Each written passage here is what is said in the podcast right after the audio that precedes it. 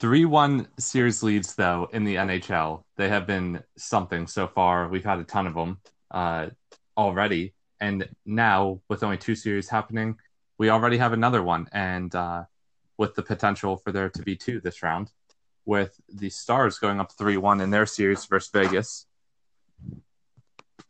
What do you guys think about this? Because I just uh, know that I did not see this coming. I know I haven't been on the past two podcasts with both of you.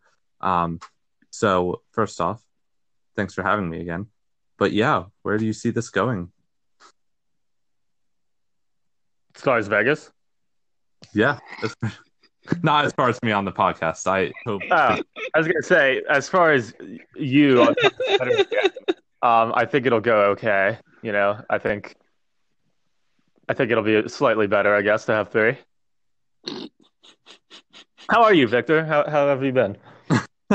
I'm doing okay. Uh, glad to be back on our main podcast. Um, and yeah, just hopefully got myself set up now where I'll be able to be on the next few weeks. So that's good. I'm yeah. good too. For asking, I'm really sore today. Um, oh, why are you sore? Well, so for for those who don't know, I'm I'm not in shape at all.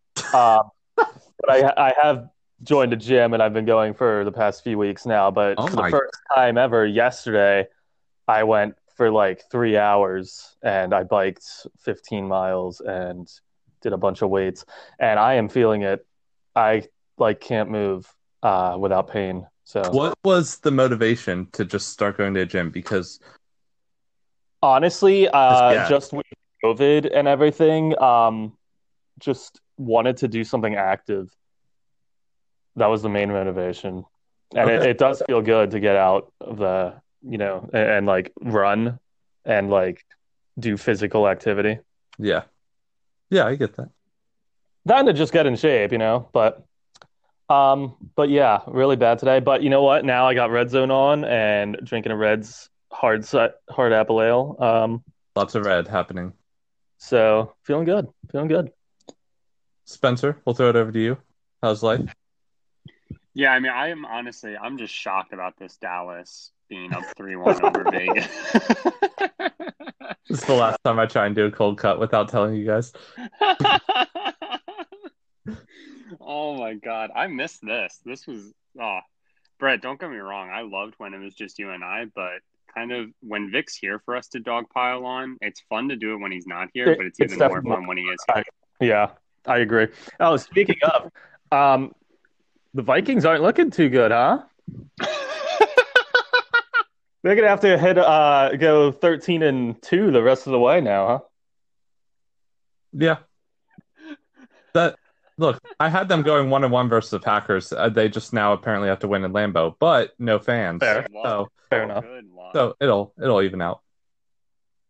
I I still just any team quarterbacked by Kirk Cousins is not going 13 and 3. That's all I'm going to say.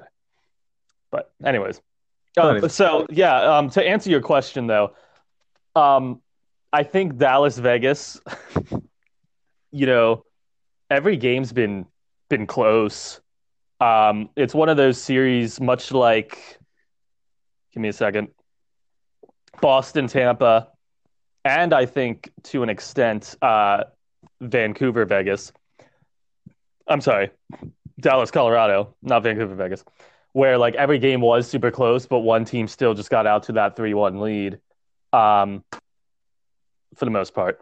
Yeah. So I, am not like like I am surprised. Don't get me wrong, especially because I had Vegas winning this series, but I, I definitely don't think it's close to being over.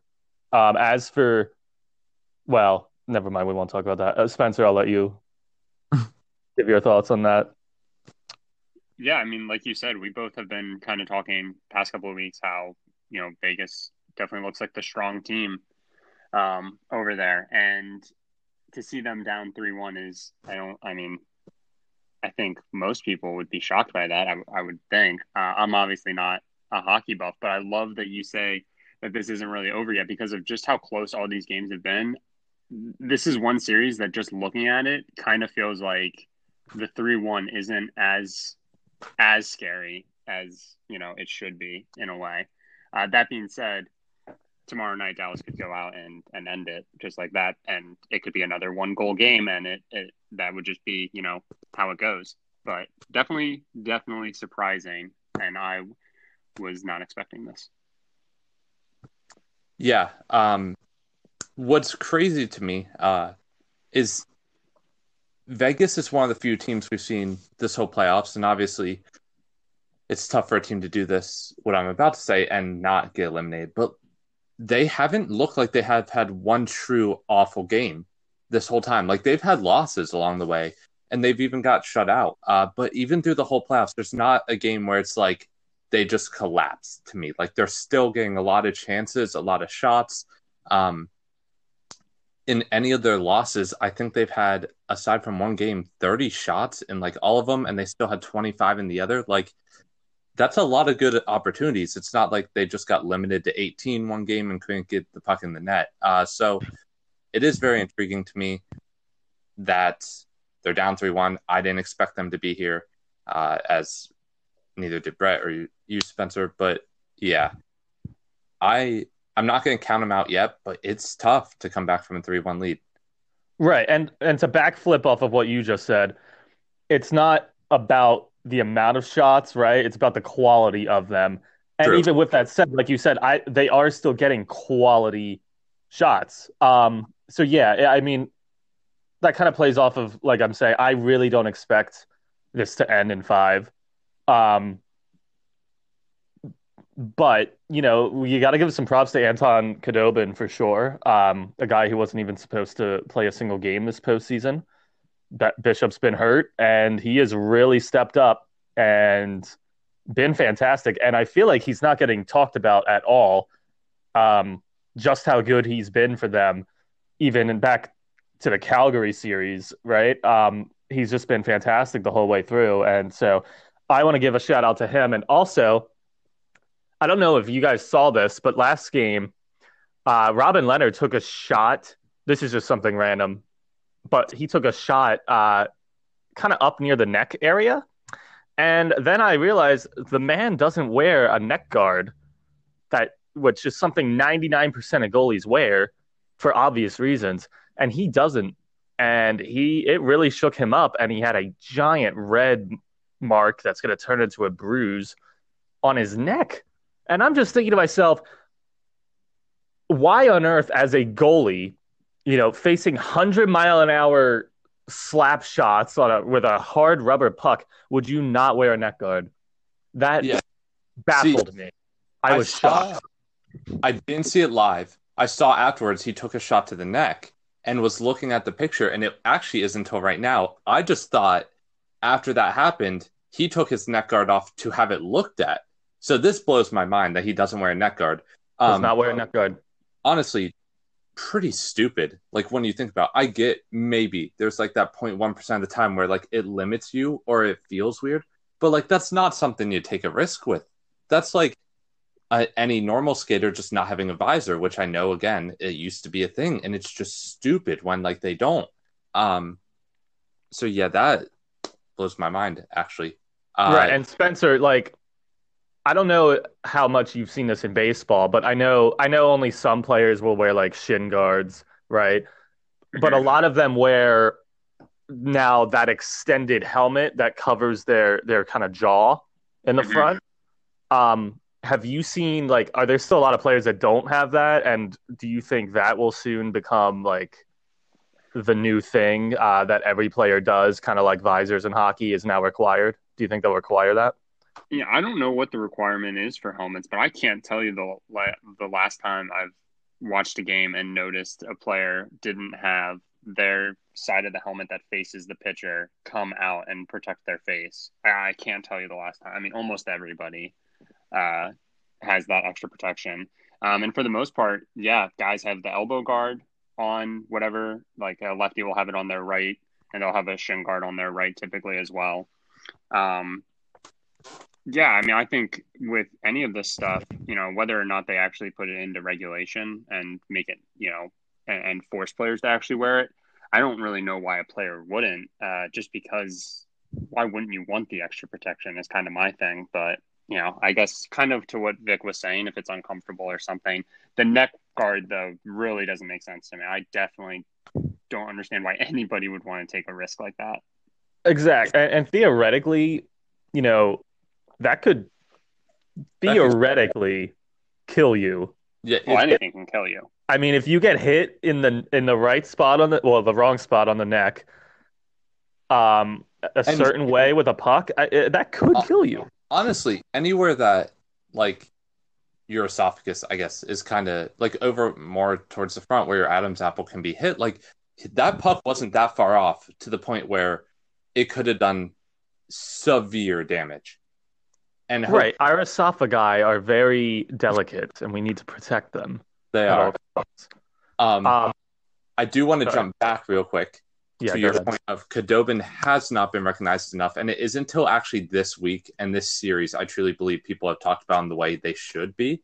Uh, in my mind, he's the Conn Smythe favorite from Dallas at the moment, second to maybe only Heiskanen, uh, who's Heiskanen or Pavelski, maybe. Yeah.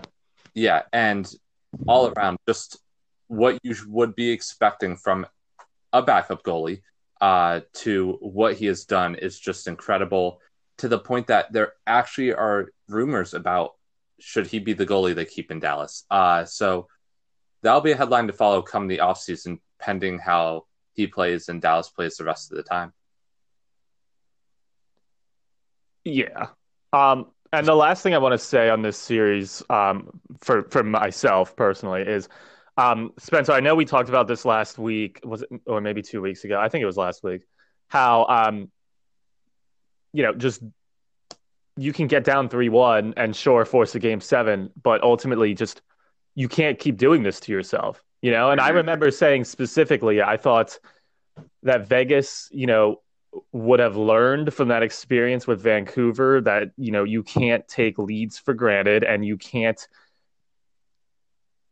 yourself get in a 3-1 hole because you see how difficult it is and how difficult it was for Vancouver. And it just didn't seem to wake them up at all uh, because now here they are th- themselves down 3-1 and again you know we saw it last round in almost every or I think every series, yeah, teams went down three one, and you just you can't do that to yourself. No. Um, one thing I wasn't sure uh, if you guys talked about last week, and now I'm forgetting after listening to it, so I do want to bring up is officially Vegas now as a franchise has more playoff wins than four other NHL teams, uh, and I don't have them listed in front of me. I know the Panthers are one of them. Are you Uh, trying to get me pissed off? and I just want no, but it is this show to talk about sports, and that's something notable that happened, and it just kind of goes to show how gifted they were to people who kind of didn't realize it before, maybe are getting new into the sport, uh, just kind of liked that this new team is winning so much, and uh, they really have that underdog mentality. No, it just goes to show like how much they were given, uh, and it really just makes it interesting to see how Seattle will turn out given the same parameters. Uh, so, yeah. With that, we can move on uh, to the other part of the NHL, uh, the other half, I should say, the Eastern Conference. The Lightning are currently up 2 1 in their series. Alex Killorn in game two, suspended for a hit on Brock Nelson, uh, got a game of conduct ejected and then suspended a game, which turned out to be game three. And then Brayden Point got hurt in game two, uh, probably the most significant uh, impact that for the Lightning as far as that game, and did not play in game three at all. Is still to be determined if he'll play today. He i- he is playing today. Okay, uh, I haven't been able to check in a few hours, so good to see for Lightning fans. Um, actually amazing to see.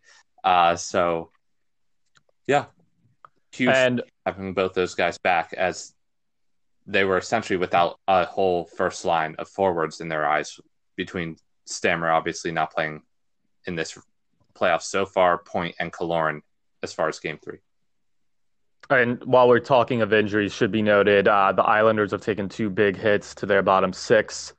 Uh, third line center Casey Cizikas and then um, Tom Kuhnhackl on the fourth line, both out now for the remainder of playoffs. They have both left the bubble. Um, so two big blows there for the Islanders.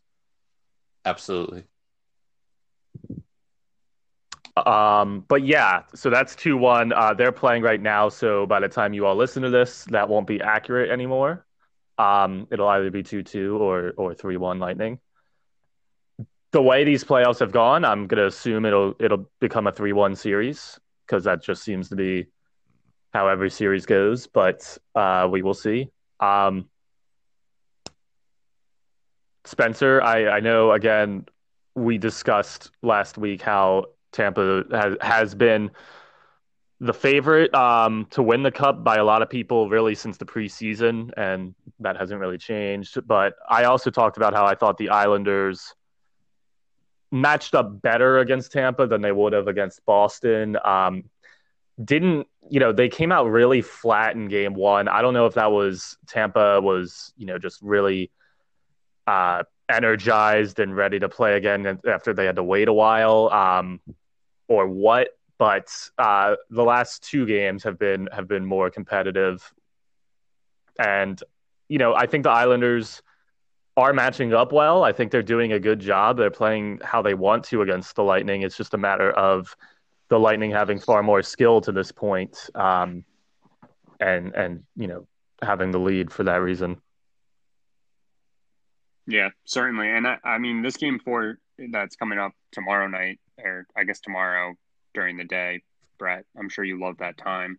Yeah. Um, is obviously going to be huge because that's going to be the deciding factor of, of if we see another um, 3 1 series or not. That's going to be a really, really one of those things that seems kind of stupid to say, but it's a really important game for the Islanders if they want to kind of keep this thing, you know, within reach for for them after having a, a tough series in in Philly that they couldn't quite uh, finish off until Game Seven. So, but yeah, I think Game One uh, definitely was just uh, just put that game in the rear view. They did that and they bounced back, and so they're definitely still in it. Um, they've definitely been. I, have been surprised by the Islanders. Again, I'm not a huge hockey guy, but um, you know, going into this, I certainly didn't uh, know or think of them as a team that was going to be, you know, uh, this good, I guess, uh, is the easiest way to say it. So uh, when they were playing the Capitals, I kind of wrote them off pretty quick, and that was clearly stupid um, because that that was a five game series. Um, and you know, then they were playing Philly, kind of wrote them off there as well because of how how well Philly had done this year, and you know, up during the restart and everything. So uh, that was also stupid because they they really showed you know their drive and how, how good they really can be. Absolutely. Um, I unfortunately, as I said before, and you guys said, I haven't been here the past two weeks, but something I have talked about off the podcast uh, with people when referencing the Lightning and the Islanders is that I truly believe and have believed going into this that this is around that good coaching is not enough anymore for the Islanders. Uh, you just see, and you guys have discussed the the talent that is on Tampa Bay, and not to say the Islanders don't have guys with talent because Barzal to me is still one of the most underrated people in the league. But when you have a team that is also well coached in Tampa and just has more talent the whole way through and through, I think this is where it becomes too much for them to handle. Uh, I still have them getting two games in the series in my eyes, and Tampa winning in six to be safe. But yeah, yeah, um, yeah, definitely well said. Um, and you're exactly right. I mean, Tampa just up and down the lineup, you know, um, comparative, especially to to the Islanders, and, and, not to say the Islanders don't have depth because they do, um, but the Lightning just again, uh, you know, up and down the lineup, just have guys that can make plays. And um, the additions, obviously, of Blake Coleman and Barclay Goodrow, while they vastly overpaid for each of them, um, you know, they do their job well, which is completely shut down. They have the ability to completely shut down any line in the league, and they're terrific on the penalty kill. And um, they play on the fourth line, but well, third and fourth line, respectively. But um, they make a huge impact regardless of their ice time. Absolutely. Um, like Coleman, just a quick touch up. But yeah, uh, guys that definitely came in and added that a little bit more maybe defensive style uh, and something that the Lightning needed, and also a little bit of physicality. Which not saying that that's what wins you cups, uh, because clearly in the past we've seen it be skill, speed, and depth along with goaltending, but uh, something that maybe the Lightning themselves were just were in need of a little bit prior to this season. So yeah, with that, sticking on the playoff topic, uh, unless there's any other notes in the NHL. Yes, um, I do want to discuss. There was another trade made uh, in the NHL. Well, two trades actually. So the first was Joel Edmundson. Um, the rights for him were traded for a fifth round pick, which I think is smart. Um, and then the other trade was Nick Bjugstad going to the Wild uh, for a seventh, and fifty percent of that salary is still retained. Hate it for the Penguins. So to me, this is a failed salary dump for the Pens. Um, yes, you free up what is it like 2.15 mil or something like that. But at the same time, now you still have 2.15 mil in dead cap hit. So I think it's the wrong guy. I think Jared McCann is the guy that should have gone. I think Bjugstad is your better option for your third line center, but now he's gone. So McCann will be the third line center, barring any other trade. But um, it's been an interesting offseason for the Penguins, certainly, and it will only continue to get more interesting, um, I think, especially as we near the draft. So just something to keep an eye out on as well. And I definitely don't see it being the last trade the Penguins make, considering their goaltending situation. But that aside, I just feel, unfortunately, like there are still moves Jim Rutherford's going to make, uh, whether or not he should this offseason. And we we met the guy. He's a very nice guy. Oh, but, one of the nicest humans, but right. But he, I see a lot of similarities. Right. So when he was the GM of the Hurricanes a while back, started off great, made some great moves, and then towards the end of that tenure, he just kind of lost his mind. And I kind of see the same thing happening here with Pittsburgh. He made a lot of good moves. You know, that enabled them to win a couple cups, and now he seems to be losing his mind. Um, so I think it's time to move on. Again, great guy, fan of the show, um, the grandpa of the show, really. Uh, but it's it's probably time to move on here before it's completely ruined. Right, and for his sake, maybe he will go somewhere else right after and make a bunch of great moves. Uh, as you've mentioned before, that tends to be his pattern. But uh, unless he leaves and comes back. I don't necessarily see that being the case again in Pittsburgh. So this yes. uh, goalie trade, whatever it may be as it happens, will pretty much be the final tally as to will he make another awful one and it really cost the Penguins, or um, maybe he can bounce back and make up for the other ones that we see as not so great. Right, and whichever goalie goes, and it sounds like um, the uh, the Pens are more wanting to move Murray. They've gotten offers for both apparently, um, but they're asking for a lot more for Jarry than they are for Murray. But you need to get a good return because uh, both have tremendous value given their age. Um, so whichever one you move, you need to get a good return, otherwise you've failed. Exactly. I would say more than uh, what we gave up for Kapanen at a bare minimum, but that's just well, that's going to be tough considering how much they overpaid. So uh, for a guy they had already drafted four years ago, five years ago. But yeah, um, moving on. let's move. Let's talk some NBA playoffs. Yeah. Yeah.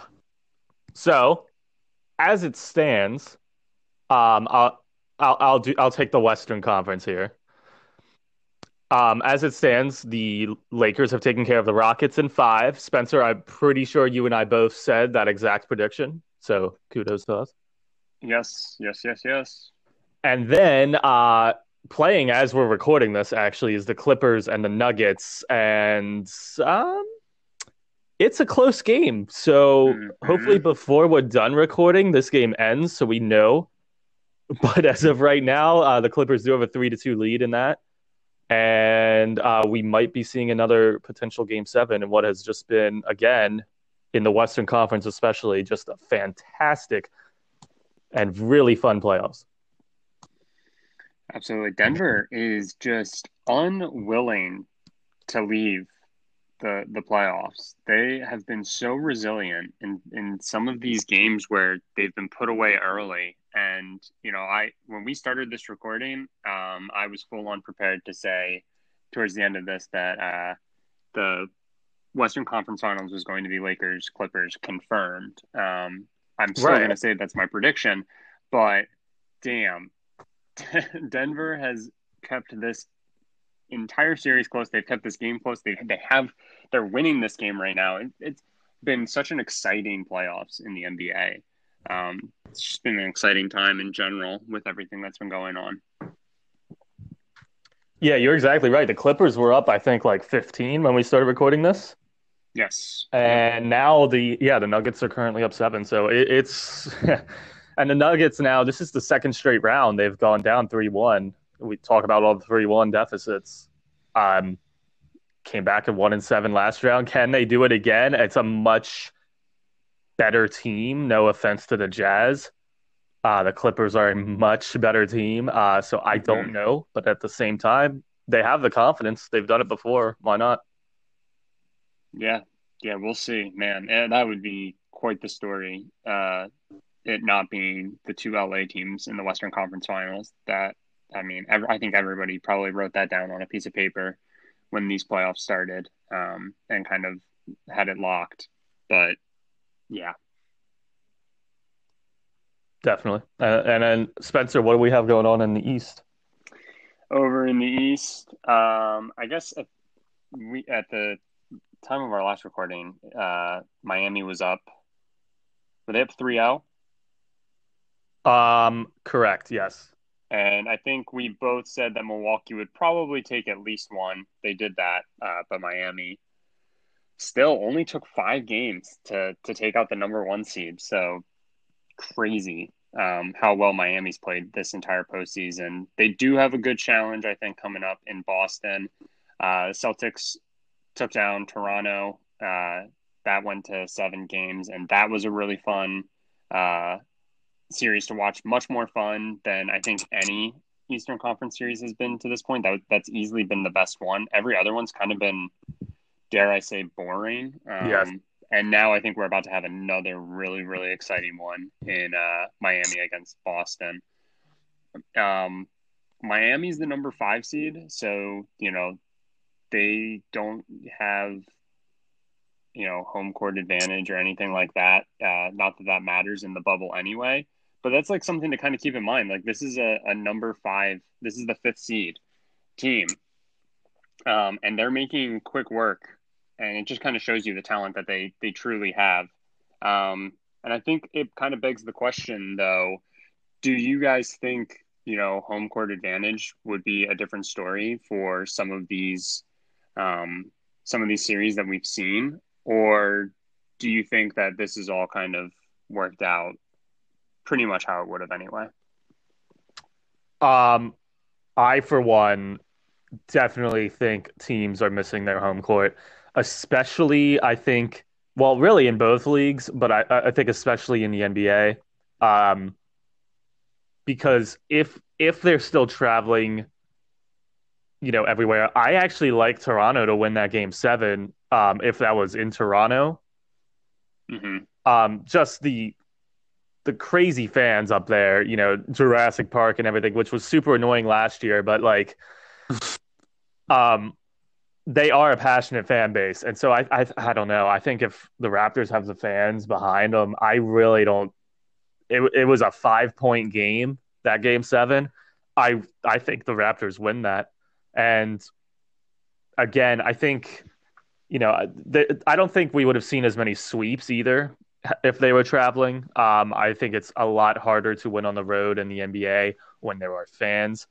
And you mentioned the Heat not having home court since there are no fans. You know, like you said, I, I don't really think that matters now. Um, every game's the same. It's the same atmosphere, really. You know, yes, they play like you have the virtual fans and they play the home teams like normal music or whatever, but it's the same. You know, mm-hmm. It's the same atmosphere, uh, home or away. So, I, I definitely think it has made a big impact. I completely agree on this. Uh, and I don't know.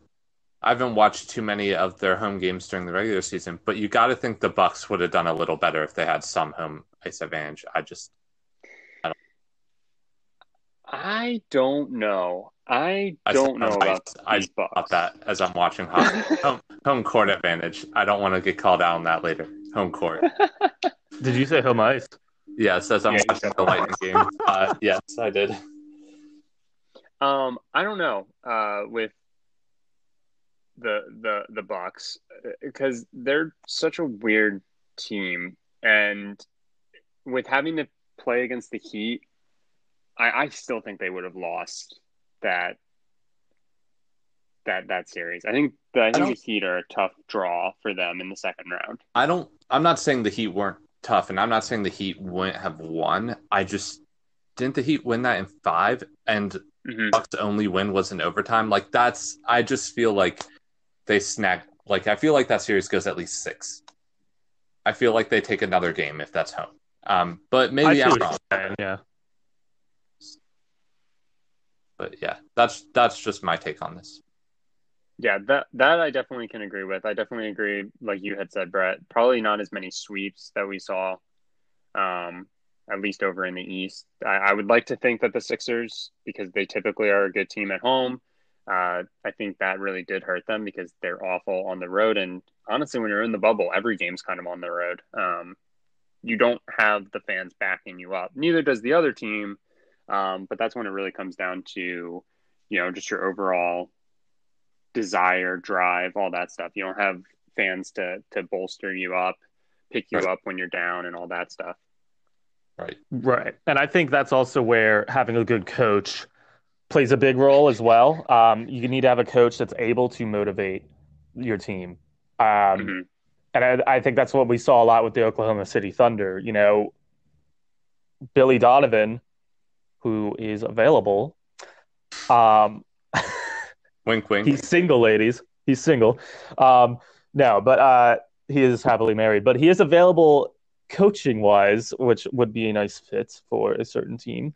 But I won't get into that. But yeah, I think he did a really good job bringing out that passion with the Thunder, and they they had a hard fought seven game series. Um, so yeah, I think we're definitely seeing that play a bigger role as well. Um, eh, but you're absolutely right. The Sixers, going back to that, I think they absolutely would have won a game if they were in Philly. I don't see any. I really don't see any way that they don't. Um, mm-hmm. So, and again, and maybe you know, maybe Brooklyn gets one from the Raptors if they're at home. I don't know, but I, I just, I definitely don't think we would have seen all of the sweeps that we saw, all in the East, actually, as well. And just reiterating and also jumping back to what Brett said originally, I do think it plays a, a decent bit a, a decent bit more of an impact in NBA versus NHL. Uh, but yeah, uh yeah, I don't know. You don't? Oh, I think it.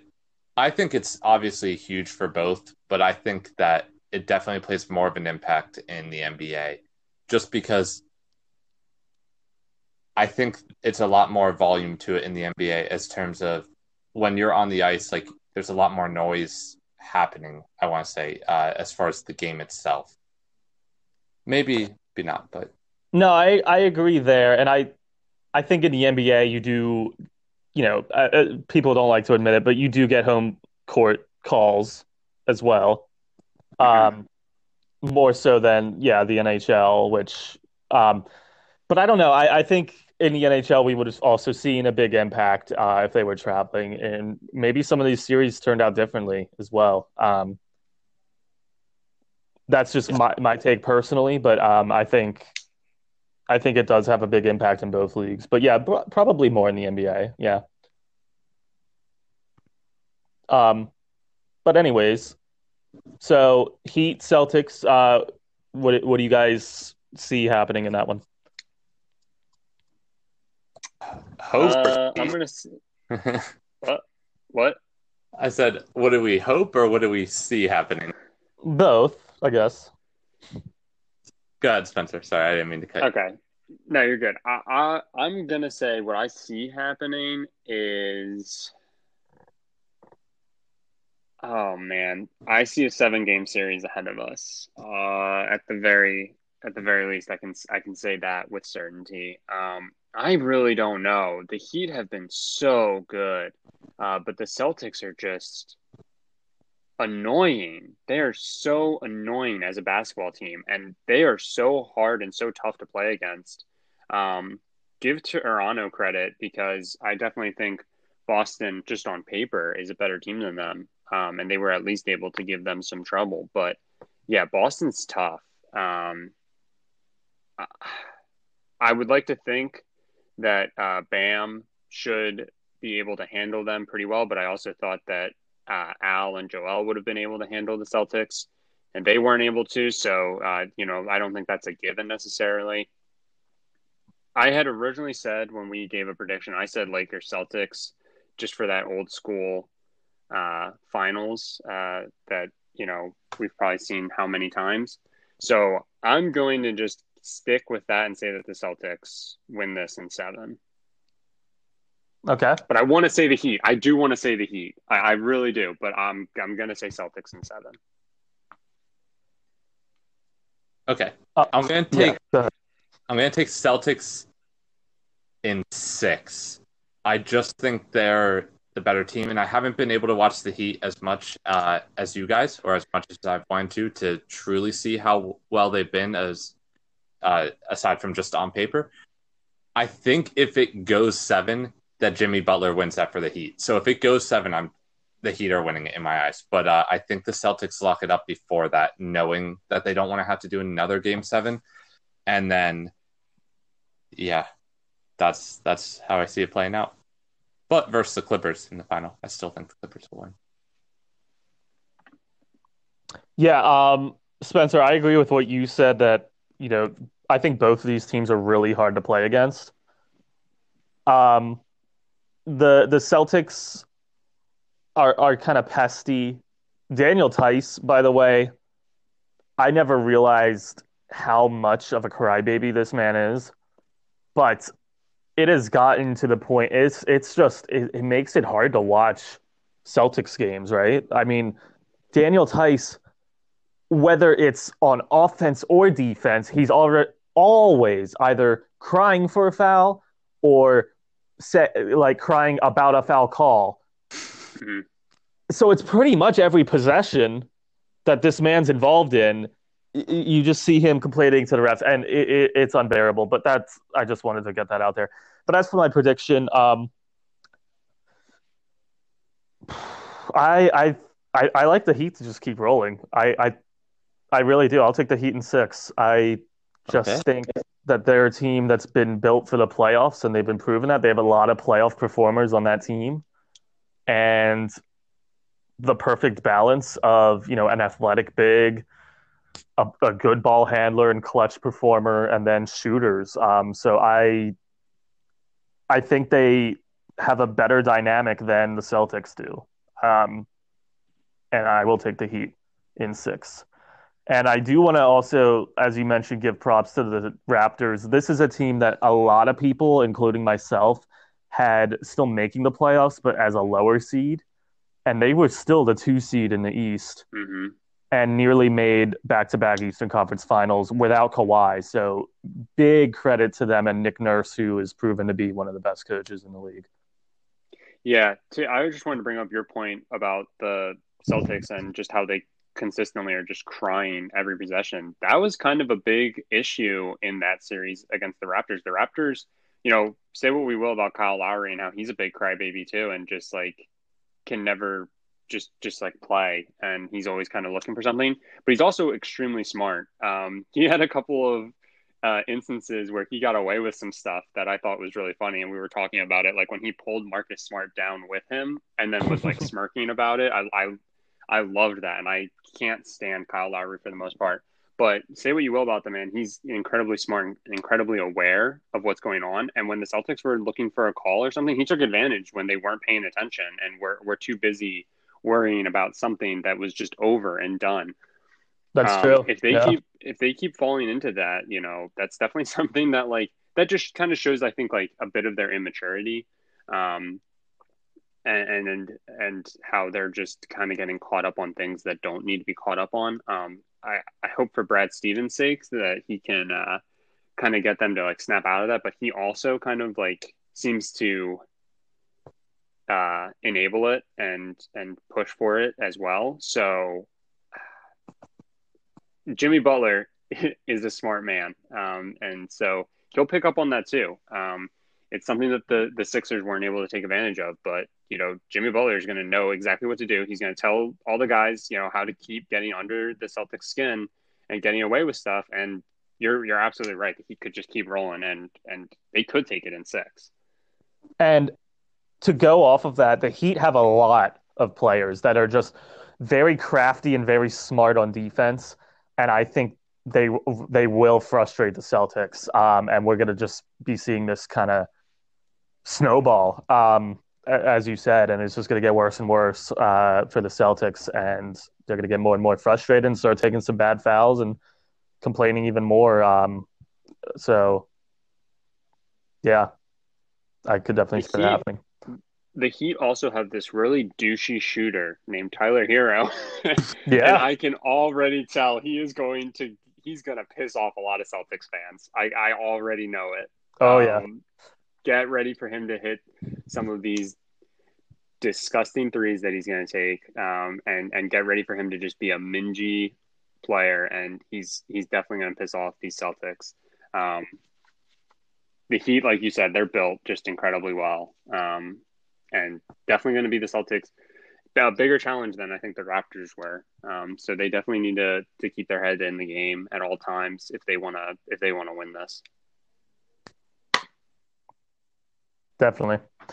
And yeah, I mean, I expect uh, you would think a Brad Stevens coach team would be more disciplined with stuff like that, but yeah, he does seem to be okay with you know the the crying for calls like you said. So it will be a mm-hmm. fun series though, no matter what. Um, I'm very much looking forward to it. I believe it tips off Tuesday night.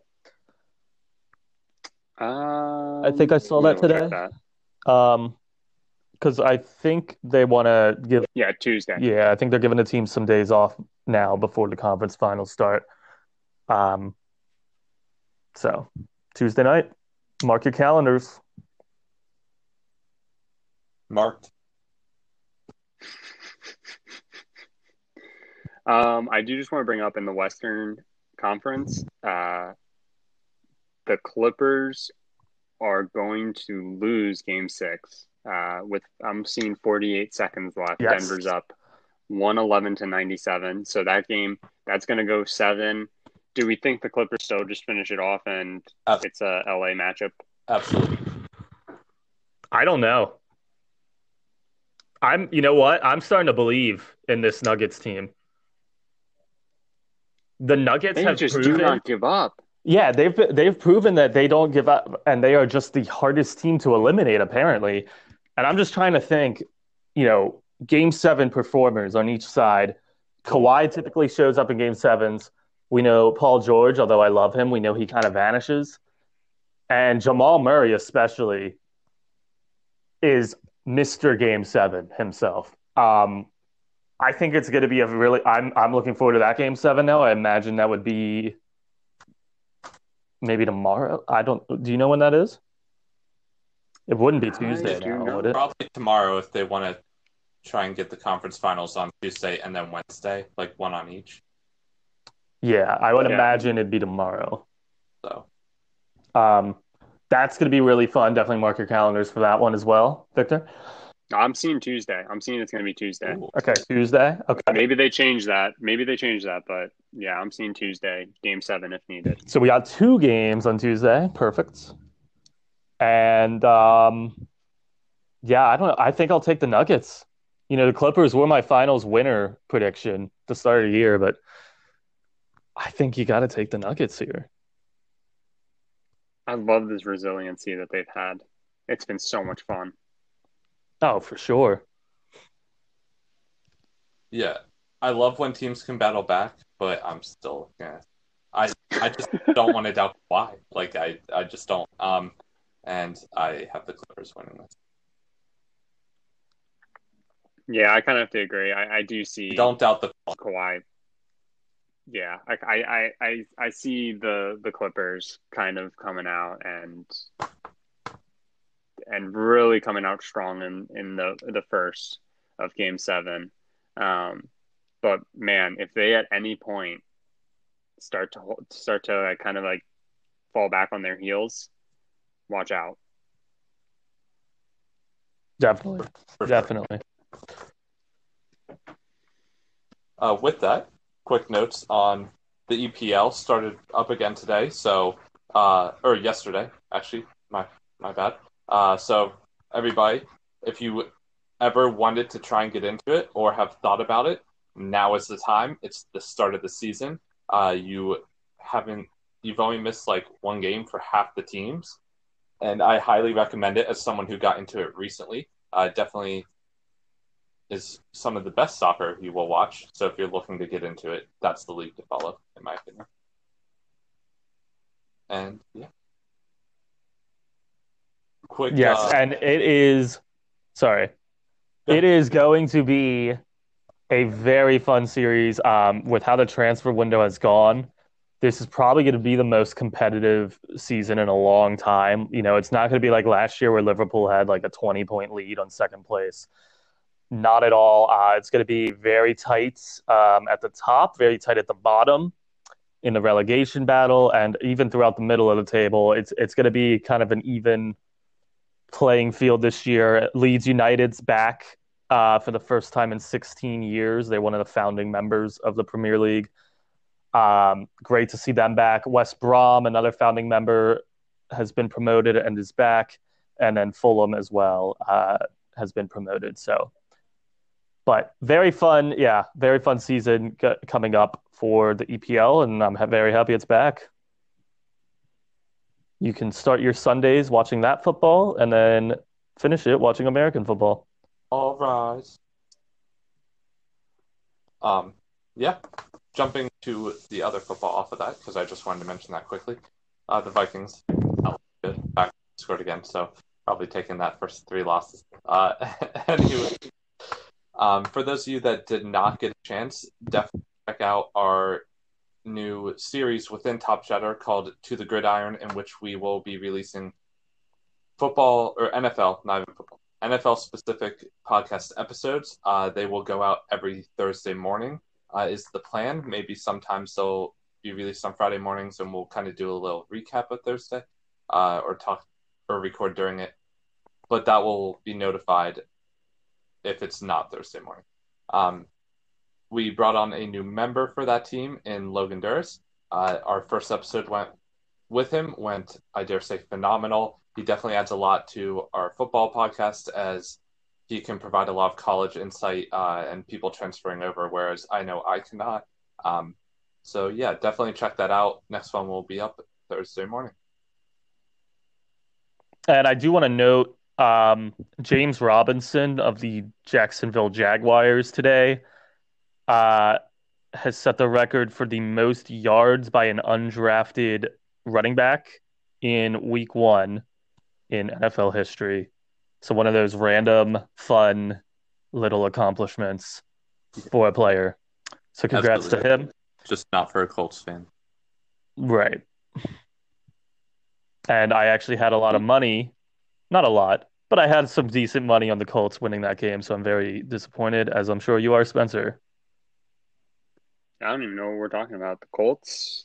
Never heard of them. Cedar Cliff. It's actually my alma mater for high school. Uh, but anyways, Now to the diamond. Spencer, Baseball? what's been going on in the MLB? Baseball never. On on yeah, Is it still is it of still even playing now that we have every other sport going on? I, I can't keep up. Yeah, baseball still going on. It's, it's great. Um, honestly, not too much happened this past week. I kind of figured uh, it'd be fun to kind of just look at if the season were to end because we're we're only two weeks away. Can you guys believe it? Two weeks away from the season being over. Um, thank God. yeah, right. Um, so I figured we'd just run through uh, the seeding and just kind of pick out any surprises um, and, and go from there. So in the AL, uh, we got the Rays at the top of the AL. So they're the the AL East team one. Uh, the A's are the West team one. The White Sox are the Central team one. Twins are the four seed and they're the second Central team. Blue Jays, fifth seed, second Eastern team. Astros, sixth seed, second Western team. And then the two wildcard teams right now are the Indians, followed by the Yankees. Um, so with the new eight teams, uh, two teams from each division making it, and then the next two best from uh, each league. So just staying in the AL. Anything that sticks out as a surprise, um, every other team in the AL not in a playoff spot right now is under 500. So this honestly is probably going to be what we're looking at. The Mariners and the Orioles. And surprisingly, the Tigers are technically the next closest to the Yankees, and the Yankees haven't been playing that well, but I really don't see this changing. Um, but yeah, any surprises in the AL for you guys? Absolutely. And I know I'm not usually one to talk about the MLB, but I want to jump in. Uh, all I saw going into this was, and even early on, was how the Yankees were a huge favorite, um, or Mhm. not, I shouldn't say huge, a common favorite uh, for the World Series. And it seemed like every time I would kind of check uh, Wow. features and see that. And I know right now they could still win the World Series, obviously, especially if we see them making it and not much changing. But the fact of where they are now does surprise me, uh, given that I thought they would kind of just be in the first spot uh, in their respective situation the whole way through. They've had a lot of injuries, Victor. Yes, but if, but for how many games played? Like how many games? Like all year. I know because I drafted them in fantasy. see, this is where me not watching the games. plays Giancarlo Stanton and Aaron Judge, the two big ones. So Yeah, but honestly, in a short season, especially, I think uh, people who were saying that the Yankees were a shoe in to to win it all were kind of foolish to not know that they were definitely. I mean, that whole team last year was plagued with injuries, and in a longer season, you can actually be the injuries can be actually forgiving, and you can actually work around them sometimes. Um, but in a short season, especially, it's almost it's virtually impossible. Um, you know, a, a 10 day DL stint or uh, IL stint is, you know, pretty damning for your uh, for your whole season, especially when it's, you know, your your better hitter uh, or two of your better hitters in their case. Um, so I, I, I can't be, you know, too surprised that these injuries happened. Um, but this was definitely a team that should be doing a lot better. Um, my surprise, Spencer, and I, I mentioned this to you before, is probably the Angels. I just on a personal level kind of expected them to make the playoffs, especially with the expanded format. Um, Mhm. so them not even being anywhere near the postseason is surprising to me. But that's all I got. Yeah, and I think looking at the the AL, um, you know, without looking at elimination numbers and everything, the Angels, Royals, Rangers, Red Sox, they're the ones who are especially just kind of done. Um, it should be pointed out that while the Astros are the second team in the West, the Mariners are right there. They're two and a half games back from them. Um, so even though the Astros are the sixth, the sixth seed, excuse me, um, they are actually worse than both the Indians and the Yankees. The uh, the two wildcard teams in the AL, but that's just again kind of how kind of how the cookie crumbles. You know what I'm saying? I do. How great would it be if the Astros missed the postseason? Huh. Oh, it would be glorious. It'd be glorious. I don't think it's going to happen, but the Mariners have been kind of surprising. And honestly, the Orioles and the Tigers, I think it, it's fair to consider them surprises because they wouldn't be anywhere near the postseason um, for a lot of people at the beginning of the year. And so the fact that, again, expanded format, but they are close. I think uh, a lot of people should be very surprised by the White Sox, the fact that they're challenging the Twins for the number one spot in the Central. Um, and they're very clearly going to be a playoff team, whether this was expanded or not, they would have been. The Blue Jays are surprising by the fact that they're ahead of the Yankees. Um, they're only ahead by half a game right now, so that could change, um, especially if the Yankees kind of can get back up to full strength or start having the the dumb luck that they normally do. Um, and I think the Rays being the top team is also surprising because, again, like you both were kind of talking, the Yankees were the front runner. Uh, the Rays just had an interesting uh, story from this past week when they put a whole lineup of left-handed batters. So one through nine were all lefties, and that was the first time that's ever happened. I thought that was pretty interesting. Why is it always the Rays that have these weird ass like record like new changes? You know, they have that. They have the they were the ones that started that whole let's start a relief pitcher as our starter mm-hmm. thing. Like, what are they drinking in in Tampa? I want to know. They just they just deep dive into the analytics. They they are so they're the one team that is so committed to just putting all their faith in those. Um, so with the whole left-handed batter thing, obviously, uh, you know, it's thought or it's to be believed that when a righty is on the mound, you have the advantage with a left-handed batter and vice versa. Right. Uh, it's not always the case by any means, but they apparently liked all of their guys. And you know, as a right-handed pitcher, uh, I I can say that you know when I used to pitch, it was always weird when a left-handed batter would come up um, because you see so few of them typically, uh, especially when you're younger. Um, to have to be a righty and typically you see maybe one or two guys come up to the plate from the other side to all of a sudden every single batter you're facing is on that side of the plate that's gonna be weird. I don't care what anybody says. That that is definitely to be jarring for a pitcher and i'm sure the rays like the their stats against maybe that specific pitcher or just what some of their lefties have been doing against righties this year and and full committed to an all lefty lineup, which I thought was funny and very interesting. Yeah. Anything else on the AL guys? Uh, not for me. Not for me. All right, over in the NL, just running through real quick. Dodgers, Braves, and Cubs are your West, East, and Central uh, one teams, and one, two, and three, respectively. Uh, you then have the Padres uh, as your number four seed, they're the second West team. Phillies are your five seed. They're the second East team. Cardinals, sixth seed, second Central team. And then you've got the Giants and the Marlins. I'd say both of those are surprises as your wild card teams. Um, but I'll let you guys go ahead. Anything you guys have to touch on? Perhaps the Pirates, worst team in baseball. No, I'm good. Yeah, that, that doesn't surprise me. Um, I fully anticipated the Pirates to to get the number one pick, and I'm hoping and happy that they are in position to do that. Um, even though they seem to be still trying to win, which I don't really understand. But um, I would say, yeah, the Giants and Marlins would be my only two surprises, really. Um, I think, you know, the Nationals not really being there isn't really surprising. I think Braves and Phillies were probably the favorites to come out of the East. And um, I guess it, you know, the Marlins, uh, if they hang on, you know, once you're in, anything can happen, right? So it'd be fun mm-hmm. to see the Marlins win the World Series. I'm here for it. I want to see it.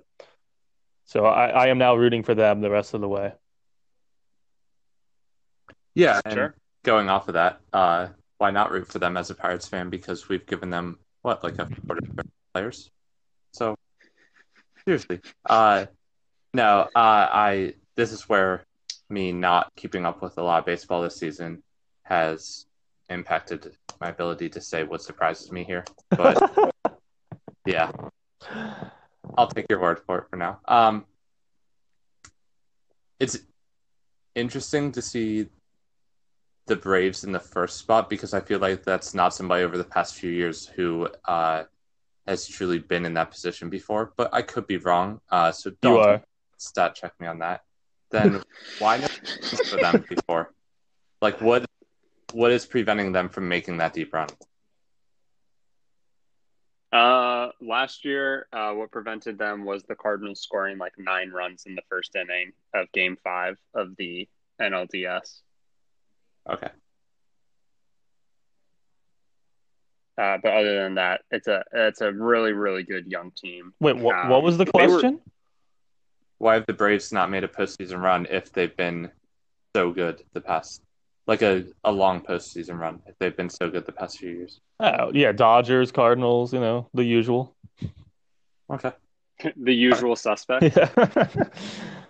Yeah. um, yeah, the the Braves have just kind of they've they've always been the team. I, I guess you could almost compare them to kind of like the Yankees here of late, where it's like the team that you're like, yeah, they're going to make the playoffs. They're a good team. They're probably going to win the division but then once they hit it, or even the Dodgers, you could say, once they hit the playoffs, just for whatever reason, they just can't keep it together. Um, I think a lot of young pitching can sometimes be the detriment there.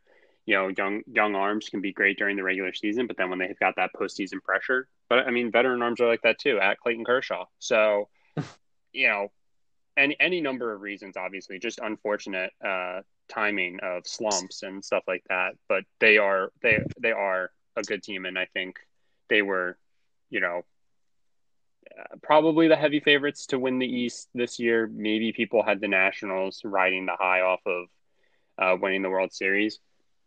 I think the East has a ton, or not the East, excuse me, the NL has a ton of surprises. The Giants and the Marlins are just like the the the tip of the iceberg, um, and that's just because of them being the wild card teams. But I would have expected the Rockies to not only be better than the Giants this year, but to potentially be better than the Padres. I, I, was not ready for this this exciting season that the Padres are putting together. So the fact that uh, the Padres right now would be uh, the number one wild card team in a a typical season, and they're the second best team in the NL, um, is is mind blowing to me. I definitely, definitely, definitely did not see that coming.